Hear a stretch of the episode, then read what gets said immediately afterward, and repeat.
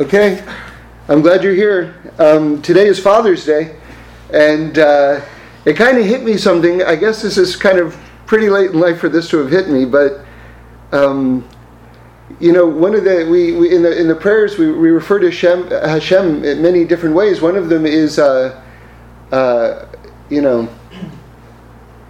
uh, Av Harachamim, Father of compassion. You know. Avinu Shebashamayim, our Father in heaven. So, um, so anyway, we can all thank God today.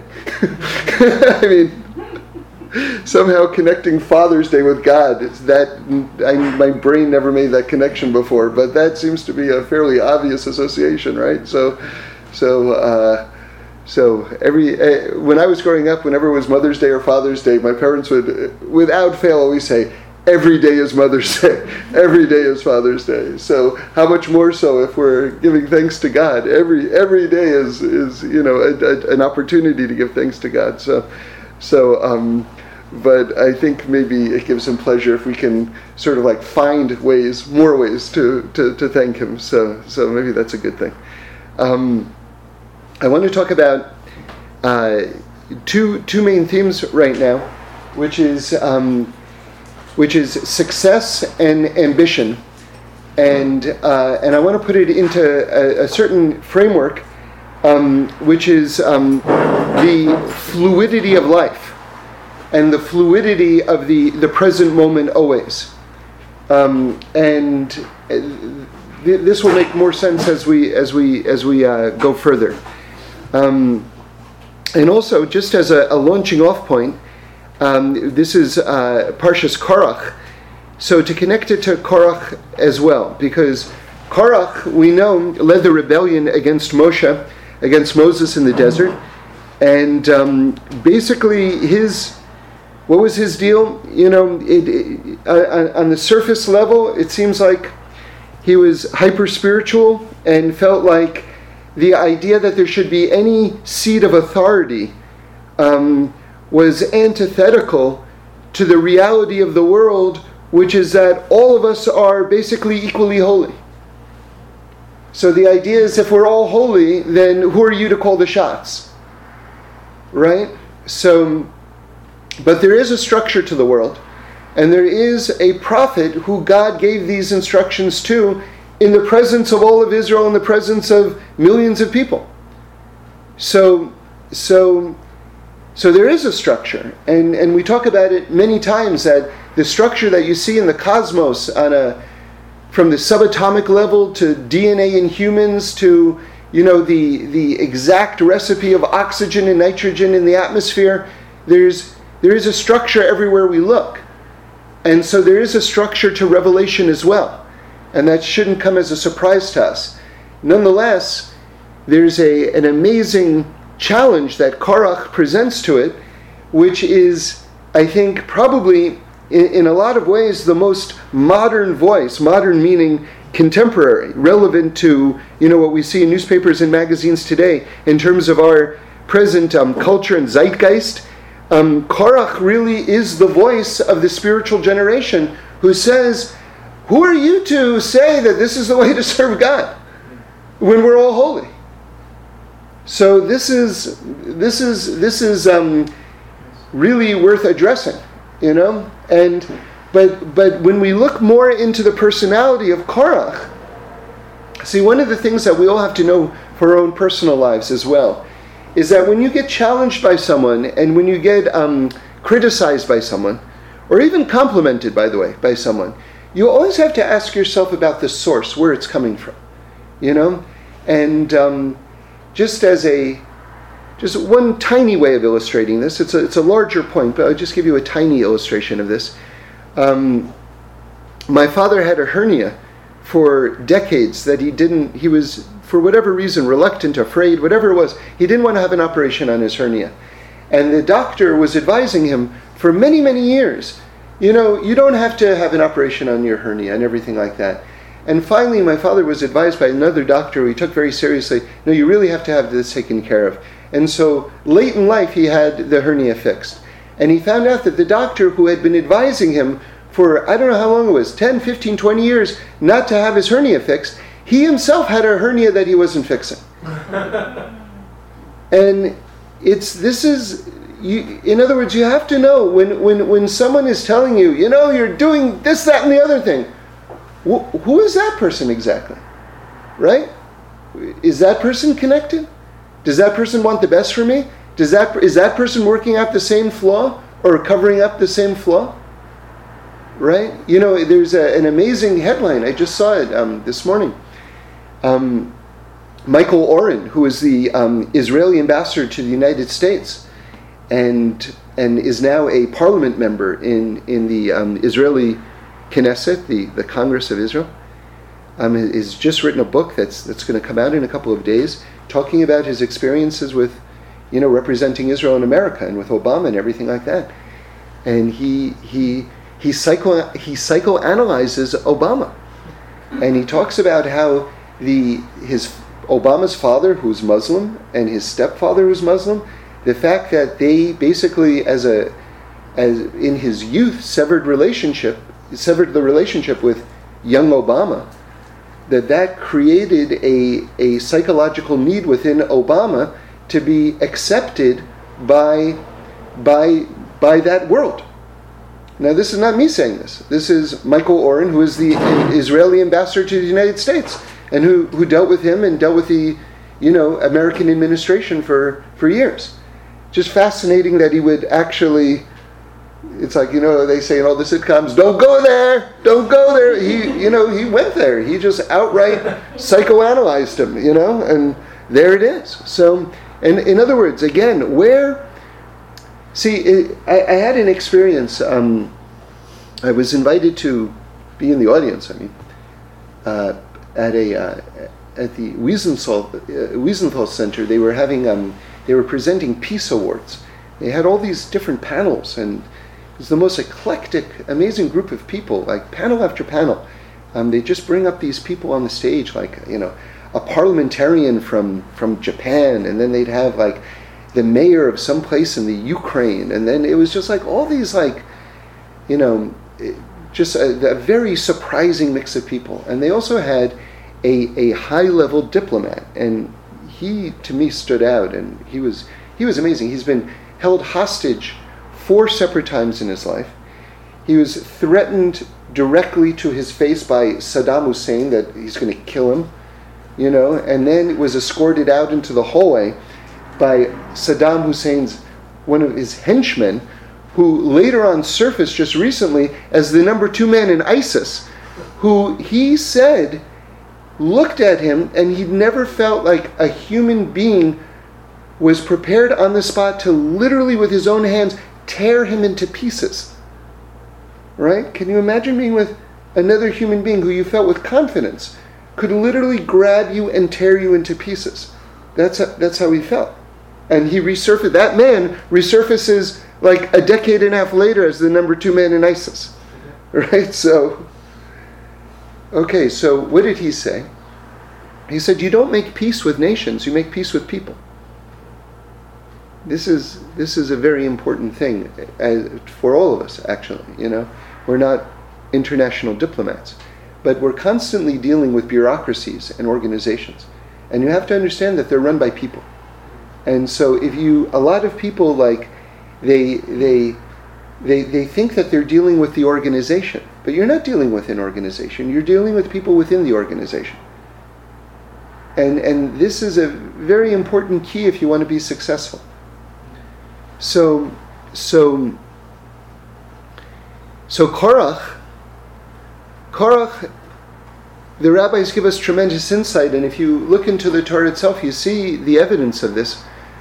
Korach was being very, very spiritual on the outside and had, you know, like the more, like the, the Meir and Rabbi Wolfson bring that he genuinely was spiritually motivated and was trying to bring Mashiach.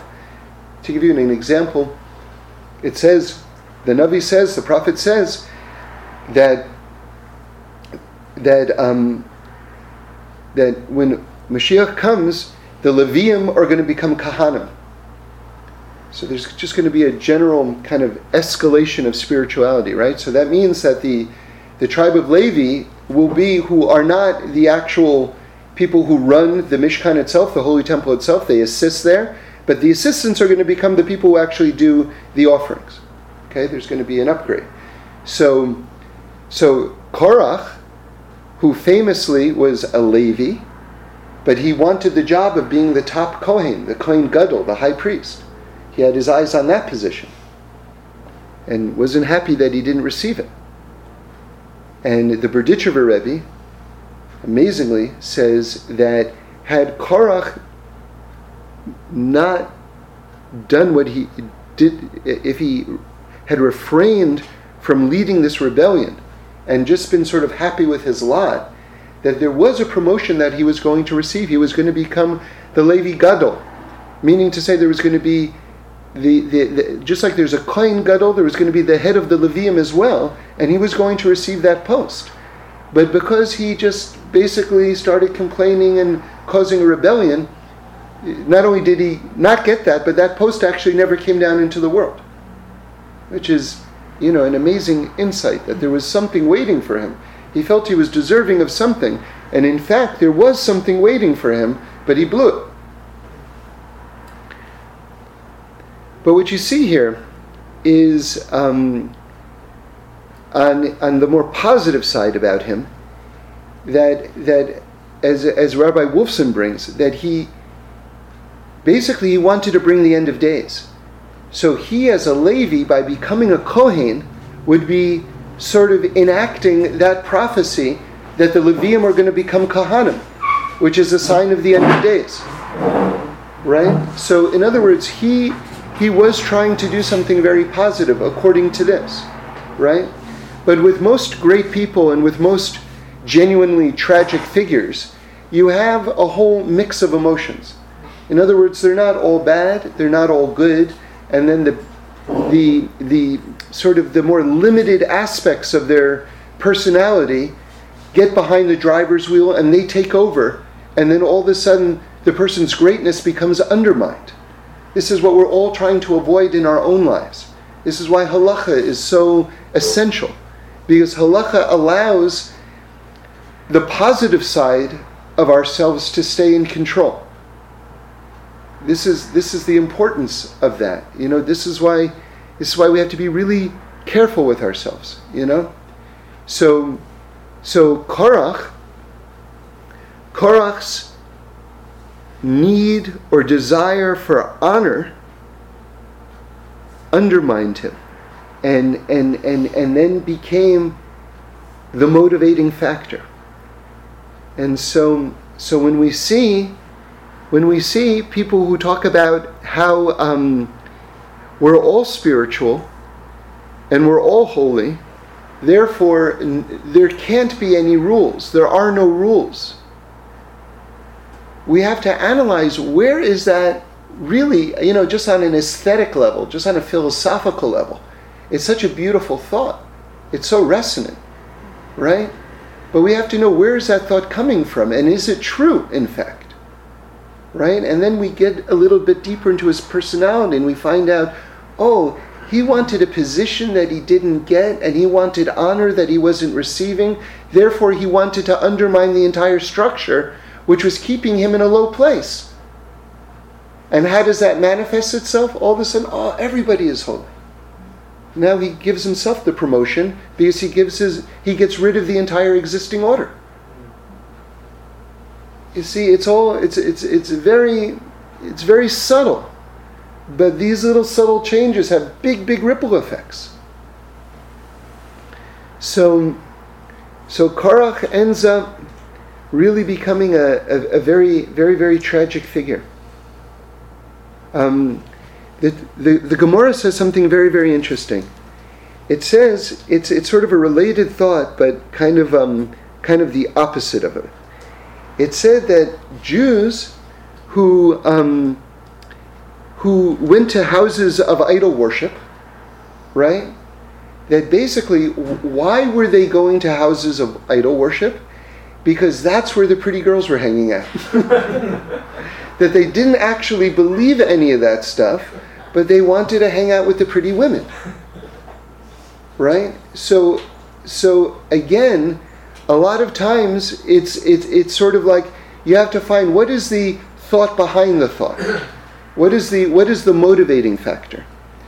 I you, you know um, I'm a, I'm a writer, so I I you know oftentimes I'll, I'll read a script or something like that, and there will be big problems with the script and but it's not so easy to figure out what's wrong with the story. You know, it's it's it's all a muddle. It's all very very complicated, and and it takes a lot of thought to sort of like figure out. And sometimes you never figure it out. By the way, sometimes you never fix it. Um, so one of the tricks that I, I learned um, uh, that I try to do is let's say I don't have time to, to fix the script or, or to, to, to begin the process of it, right? So I'll say, oh, and I'm very tired, so I'm not going to get any work done, right? So then I say, well, wait a second. So I'll read it in the morning. But then I know that this is true. If I read it at night, then my subconscious mind has the whole night to think about it. And you, you know, you you it, its solutions are going on even if you're not conscious of it. And then when you wake up, you have the benefit of a whole um, whole variety of thoughts that you wouldn't have gotten if you read it fresh in the morning. You know, so I was trying to explain this to my 11 uh, year old daughter, and I and as I was driving her to school, and I re- I said, "So your unconscious mind," and then I, I stopped and I thought as I'm driving, she's in the back seat. Do you know what the unconscious mind is? And she said, "No." And it was like, wow, this was a, like such a wonderful opportunity. Wow, I get to explain the unconscious mind to, for the first time to someone. It was really great. I was so excited. So I said, you know, like let's say you're at the beach, right? You know, you'll see like people swimming in the water and stuff like that. You'll see rafts and boats. And she's like, yeah. I'll say, but there's a lot going on under the water that you can't see, right? So that's the conscious mind and what's going on under the water. That's the unconscious mind. And there's a lot going on there. And a lot of times, what's going on above the water is triggered by what's going on below the water. And so you have to figure out what's going below the water, too. And she was like, okay, she got it, you know? So, so a lot of times, we have to figure out, you know, what's, what's motivating someone? What's motivating us? You know, this is why the whole path of Kutsk the Kutzker Hasidim, the Kutzker Rebbe, was so awesome, was so just beyond. Because Kutsk was all about why am I doing this? Before I do what I'm going to do, before I say what I'm going to say, why am I doing it? Why am I saying this? Is it is it for my own honor?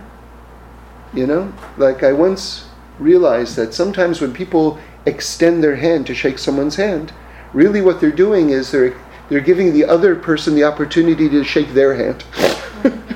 In other words, usually you extend your hand to shake someone's hand, it's a way of giving honor to the person, right? But really, a lot of times I've seen this, I've, I've observed it with my own eyes. People put out their own hand so that I'm giving you the opportunity to give me honor.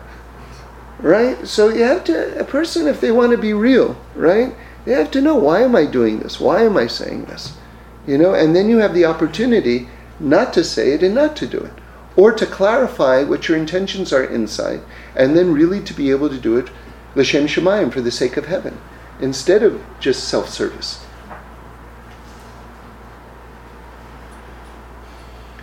So, with these things in mind, I want to um, I want to go further. I want to go deeper. So this is something I've been thinking about for a few years, but I wasn't able to really kind of nail down a thought on it. But, but now I have something to present. And this will just kind of get us on the road to what I want to talk about, about success and ambition and things like this. So, Korach, Korach begins with the letter Kuf. And Kuf, Kuf is a really interesting letter. Kuf, according to Rabbi Yitzchak Ginsburgh, who's a great authority on the letters, um, Kuf is actually composed of two letters the letter Resh and the letter Zayin. Right? Like if you just look at it and you were just guessing, maybe you would have said it's the letter Chaf and the letter Vav. Right? But no, it's the letter Resh and the letter Zayin. Now, that's that's interesting. Now, that's that's what Rabbi Ginsburgh says. Now, this is now me talking, okay? Which is that's actually spells a word, which is kind of interesting. See, everyone says that the letter Kuf stands for Kodesh or Kedusha. That means holiness. Okay? Um, we have Kiddush, right? Kiddush when we sanctify the wine. We have Kiddushin, which is the sanctification of a, a man and a woman getting together, right? So, Kodesh, we say Kadosh, Kadosh, Kadosh when we talk about the holiness of Hashem. So, the letter Kuf means holy. That's what it stands for. Um, so isn't it interesting that it's actually composed of two letters, Resh and Zayin, which spell the word Raz, which means secret. Right? So what's that connection between secret and holy? See, Hashem is infinite and we're finite. That means that Hashem, as we advance, see, but our souls are a piece of Hashem, but just a piece. You see, no one, as Hashem says to Moshe Rabbeinu, no one sees my face and lives. Meaning to say, if Hashem is the entirety of all existence, there can't be another entirety of all existence. Which means that anyone who interacts, or anything that interacts with Hashem, will never see the entirety of Hashem because only Hashem is the entirety. So only Hashem, so no one sees my face and lives. No one can see my face because his face, metaphorically speaking, in that context, means the entirety of Hashem. So angels are quantumly higher than us. They're spiritual creatures. We have physicality to us. So they see a radically higher revelation of godliness, but that's still a subset of God. Someone was asking me just over Shabbos, he said, You know, you've made this point several times, and, and I have, because I love it so much that the word for olam, meaning world in Hebrew, olam, the, the root of that is, is elam, ayin lam and mem, which means hidden.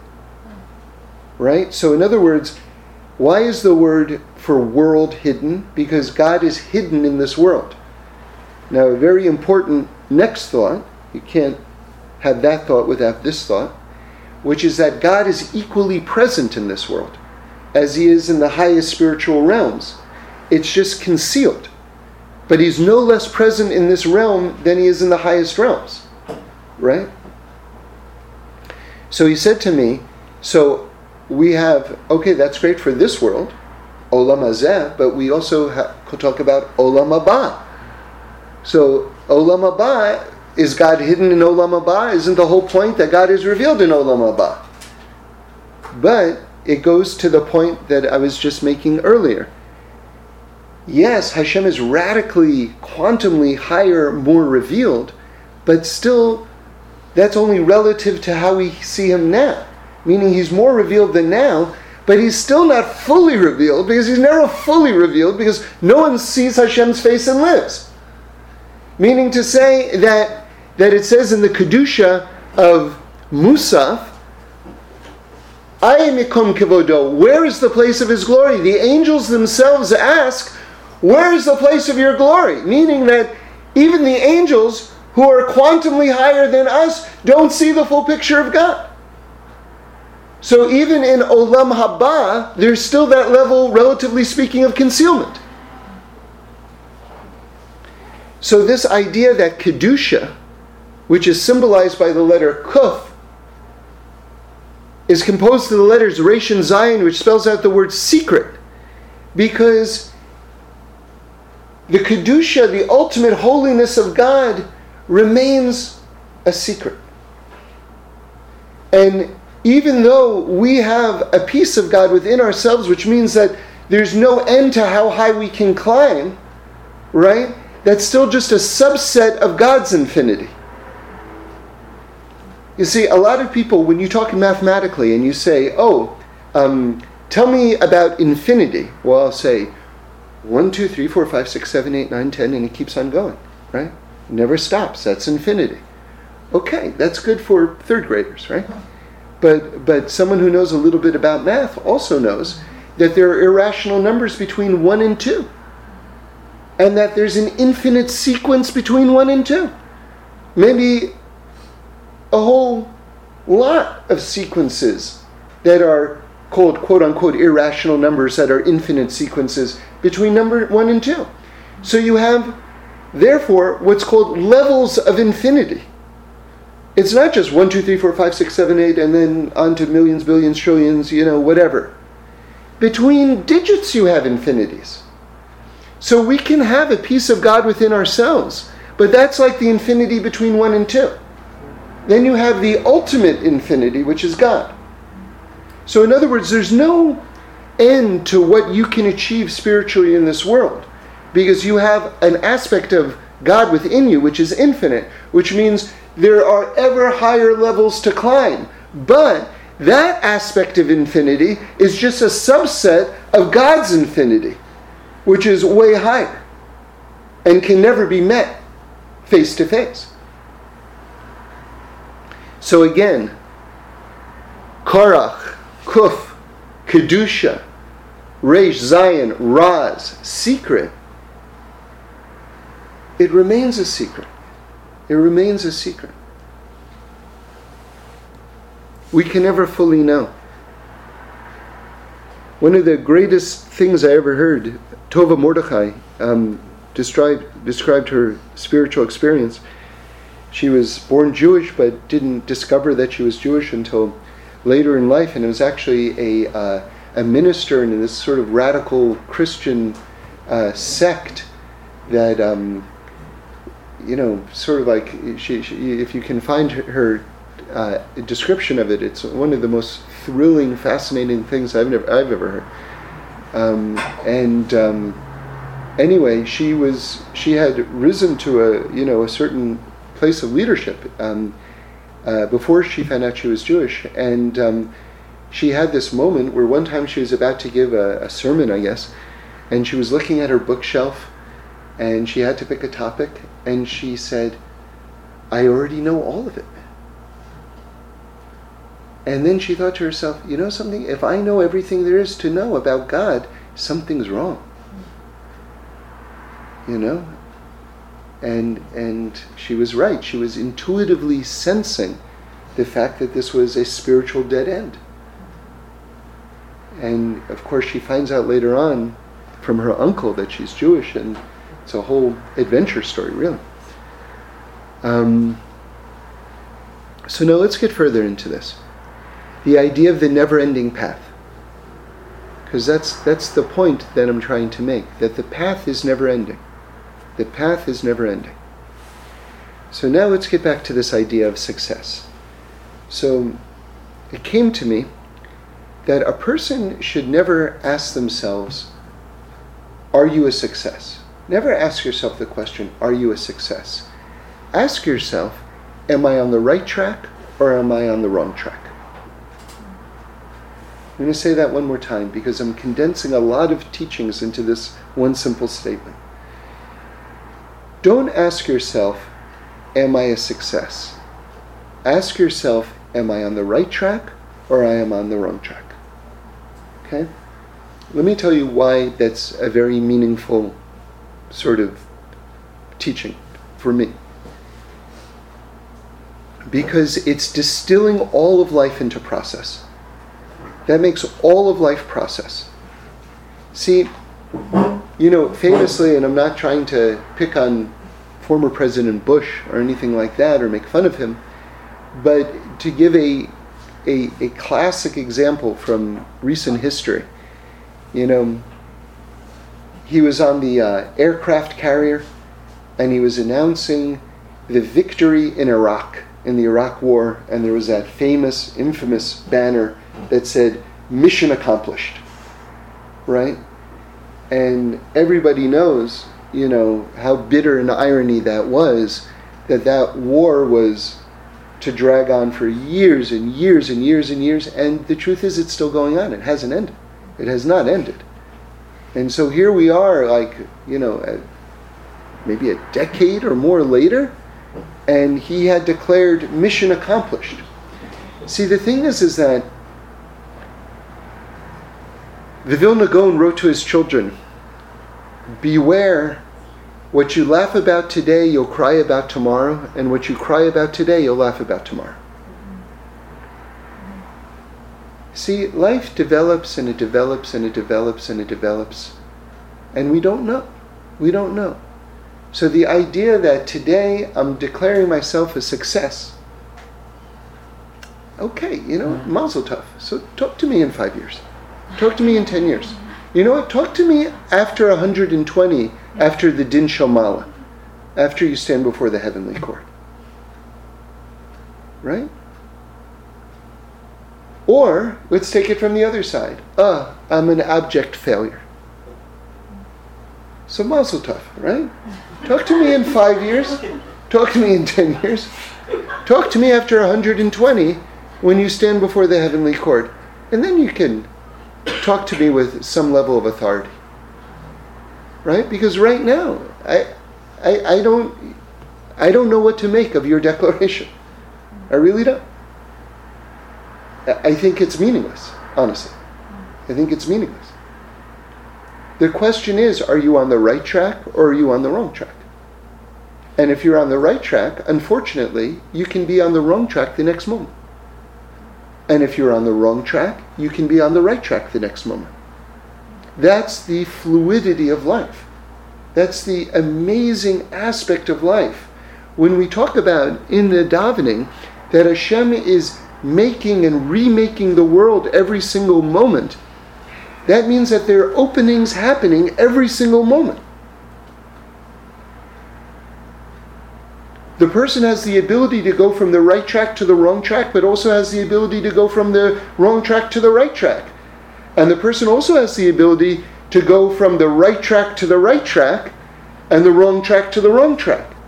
In other words, a person has this amazing, ever present opportunity to either stay within their own path or to switch and jump to a new path.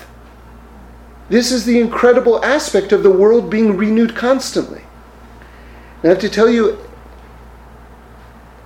from the Lubavitcher Rebbe, amazing, amazing teaching. He said, and I'm paraphrasing it, but, but the, the point is spectacular. He said, it's, I, I don't know the exact word he used, but this is the spirit of it that it's not relevant where you're holding spiritually. Meaning, whether you're very high up, right? You're doing, wow, you're amazing, right? It's like you're like a tzaddik, right? Or you're very low down. It's like, wow, man, get it together, right? That's not the critical point. Listen, he says the critical point is in what direction are you going and how fast? right? Because a person can be way up and being and be nosediving in terms of their spiritual connection and observance. Or a person can be way down and be taking off like a rocket. This is the question, not where are you holding as though there's ever as though somehow, you know, somehow it's over, somehow you cross the finish line right? Which is an illusion or perhaps a delusion. The question is, in what direction are you going? And this is a question we can ask ourselves every single moment. In what direction are you going? And how fast?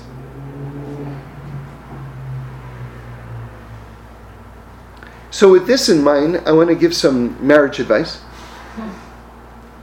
for people who are looking for their soulmates right? Which is, and I've heard this from a lot of people, and it's, um, I understand why people think like this. It makes sense to me, but I believe that it's a completely backward thought. So, what people I see in my limited experience see doing is they want to find someone who is exactly as observant as they are. I'm doing this, you're doing that, I'm doing this, you're doing that, oh, it's an exact match. But this has nothing to do with anything. Because one person can be going up and the other person can be going down. They happen to have intersected at this moment, so there's this illusion that they're in the same place spiritually, but it's an illusion.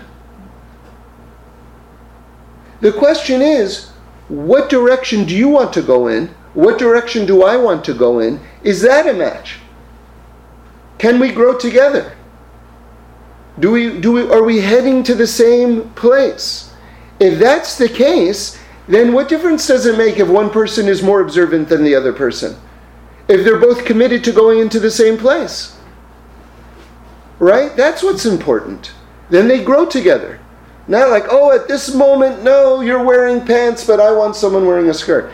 The person says, I'm, I'm wearing pants, but I, you know, down the line, I, I really could see wearing a skirt, absolutely. So if you love them, then you give them strength and you get them to a help get them to a place where they'll wear a skirt. Or the guy, you know, I really want a guy who, you know, does X, but he's not doing X. Would you like to do yes? You know, with all my heart. With all my heart, you know. So I'm not there yet. Well, okay, I love you. I, I, I'll, I'll help you to get there.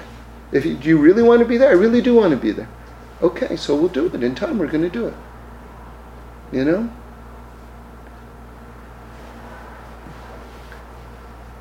And then, you know, and then you, you, you help the person. You don't then say, okay, you know, two dates ago you said you wanted to do this and you check your watch, you know. So you know what's taking you. Because then that's not the person, or you're not the person. right? Someone's not the person. and it could be you. you know? So so that that's that's that's again it's that's that's the reality of the world. That's the fluidity of the world right? That, that's what it is. And then and then of course you have to make sure that the person is stable and and, and sincere right? And is not just you know a flake who whatever. Is just making sort of a spontaneous heartfelt declaration that they don't really understand what they're saying right person has to be serious too. So,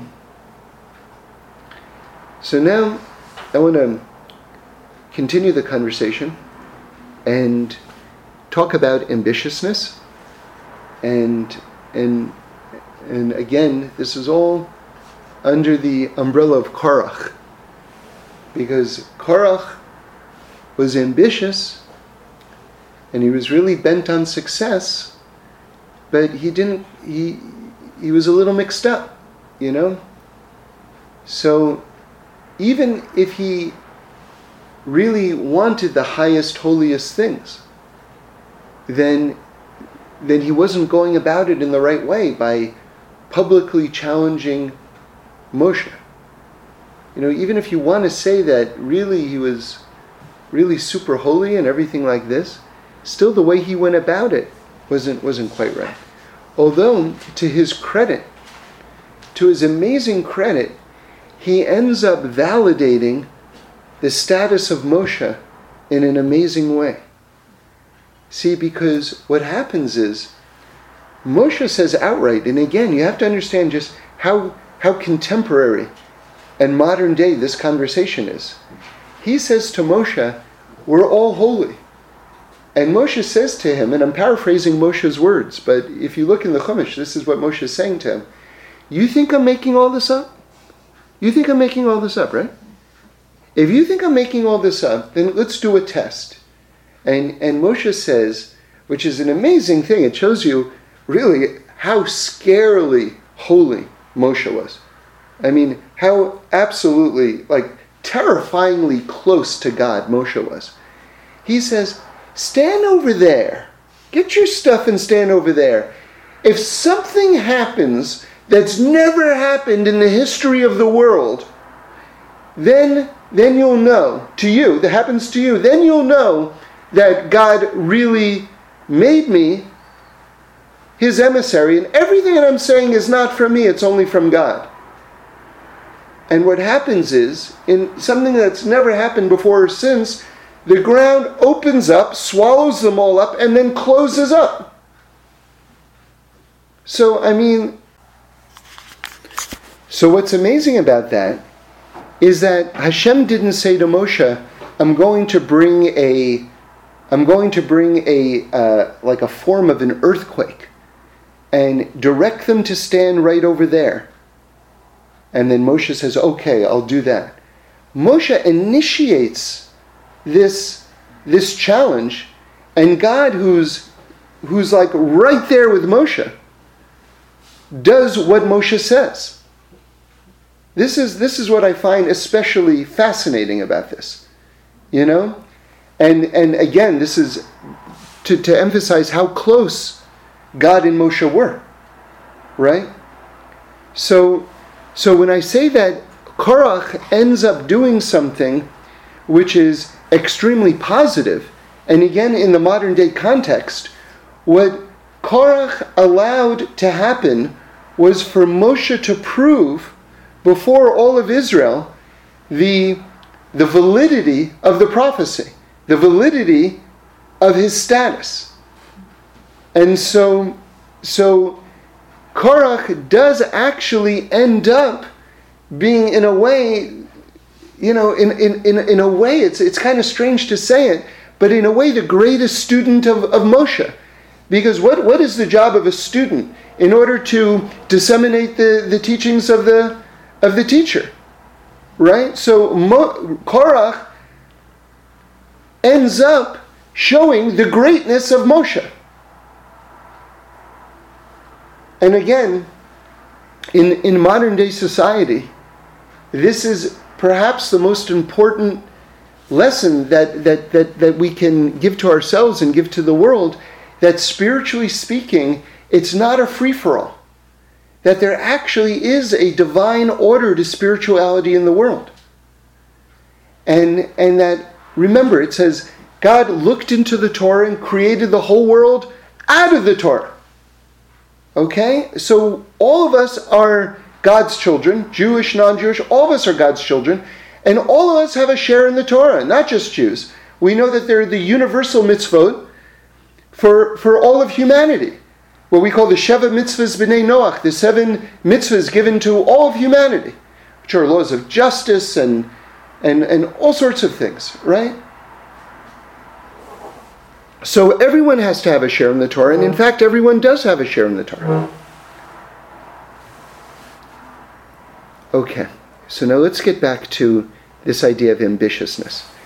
So there was someone who I, I there, there was a period of time, maybe, I don't know, 25 years ago, where I was kind of taking all these quick trips to Israel. Like whenever I'd have a break, I wasn't married, so I just board a plane and go to Israel, even if it was for a short period of time.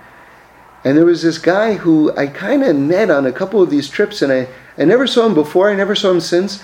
And if I ever knew his name, I, I don't remember, you know? But, but kind of we hung out a little bit together.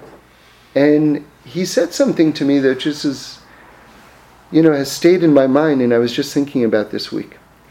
He told me we were by the Kotel, um, right, the Holy Wall, and, and he was saying, we were just kind of walking, and he said to me, he said, This is my Seder, meaning this is how he kind of orders his day. He said, I get up at four in the morning, and then I go to the mikveh, and then I daven netz at the kotel. That's that's my seder. So what's what does that mean? Daven netz at the so so. The holiest prayer in our davening is right the Amida, right? That's the the the Shemona Esrei, and there's a way that um, you know they have calendars that are ex- extremely exact, um, and there's a way to, to know like to time it so that right as you're entering into Shemona Esrei, you're, you're taking three steps forward. That at that moment, so as you take three steps forward, at that moment the sun is just rising above the horizon, and that that is the like the ideal form, the ideal time to pray, right? And and if you go to places that have a, a Netz minyan, they have a, a, a, clock right where the you know the prayer leader, the chazan, is is, and he's pacing the prayers so that he's hitting that moment exactly. Right? So, so anyway, then he says to me, he says, but the Yetzer Hara, meaning the, the negative inclination, right? The one that wants to sort of stop us and undermine us, he says, sometimes the Yetzer Hara comes and stops me from going to the mikveh, right? But I'm still able to get to the kotel uh, for netz. So then he said to me, he said, From this I learned something. And now I'm sharing you the lesson that he shared with me. He said, If you only have one thing you're trying to do, the Yetzer Hara will often knock it off. But if you have two things that you're trying to do, it'll knock off one, but it'll leave you the other. and I, I, thought, you know, that always stayed with me because I, it, it sounded like kind of kooky when I heard it. Like I didn't like really wrap my mind around what he was saying, you know. Like I said, he said this to me something like 25 years ago, you know, but it stayed with me. And then this week, I had an experience, and and it, it was like, yeah, what he's saying is absolutely right. I, I'm, I'm, I'm working at sort of like a kind of like a nine to five type job now. And then I go home, and then I've got another project, which is also a full time project. And basically, by the time I get home, I'm, I'm, I'm, I'm completely exhausted, and I don't have the, the, the acuity often to really be able to do the next one. You know, you force yourself and you know you make progress. But there's sometimes when you just you can't do it, right? Now, I came home this week and I had work that I still had to do from the 9 to 5 job and work for the next job. And I'm just thinking, wow, I'm really tired. I'm really tired, you know. So I get out of the chair and I say, okay, let me just at least do the 9 to 5 work. And I got that one done. And then I went to sleep. And then I remembered what he said. You see, listen very carefully. Because I had two things to do, I did one of them. If I had only had one thing to do, I wouldn't have done that at all. I would have just said, I'm tired, forget it. See, now don't think, don't think oh, well, if you did that one thing, if you had only one thing to do, then you would have done it. That's what I'm telling you. I would not have done it. That's the point of what I'm telling you. I would not have done it. I only did it because I had two things to do. That's the only reason why I did the one thing. If I had only one thing to do, I wouldn't have done it at all. So, this is my recommendation to you to be ambitious. You have to have more than one thing that you're doing. You see? But then don't misunderstand me. Because the rabbis talk about someone who grabs a handful of sand and all the sand goes out of their hand. That's the imagery that the rabbis provide for someone who's being overly ambitious. If you're overly ambitious, then you, then you leave with nothing. But if you're smart about your ambition and you do like just what you're capable of, or maybe just maybe even slightly more, push yourself, then you'll have success.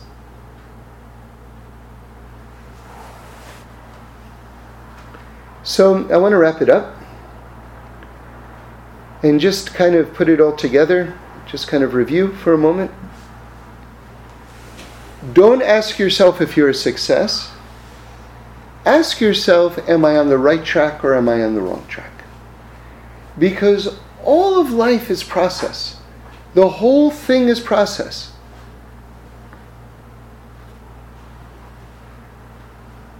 When you're looking for someone to marry, ask yourself, are we heading in the same direction? Not am I an exact, at this exact moment, are we doing exactly the same things?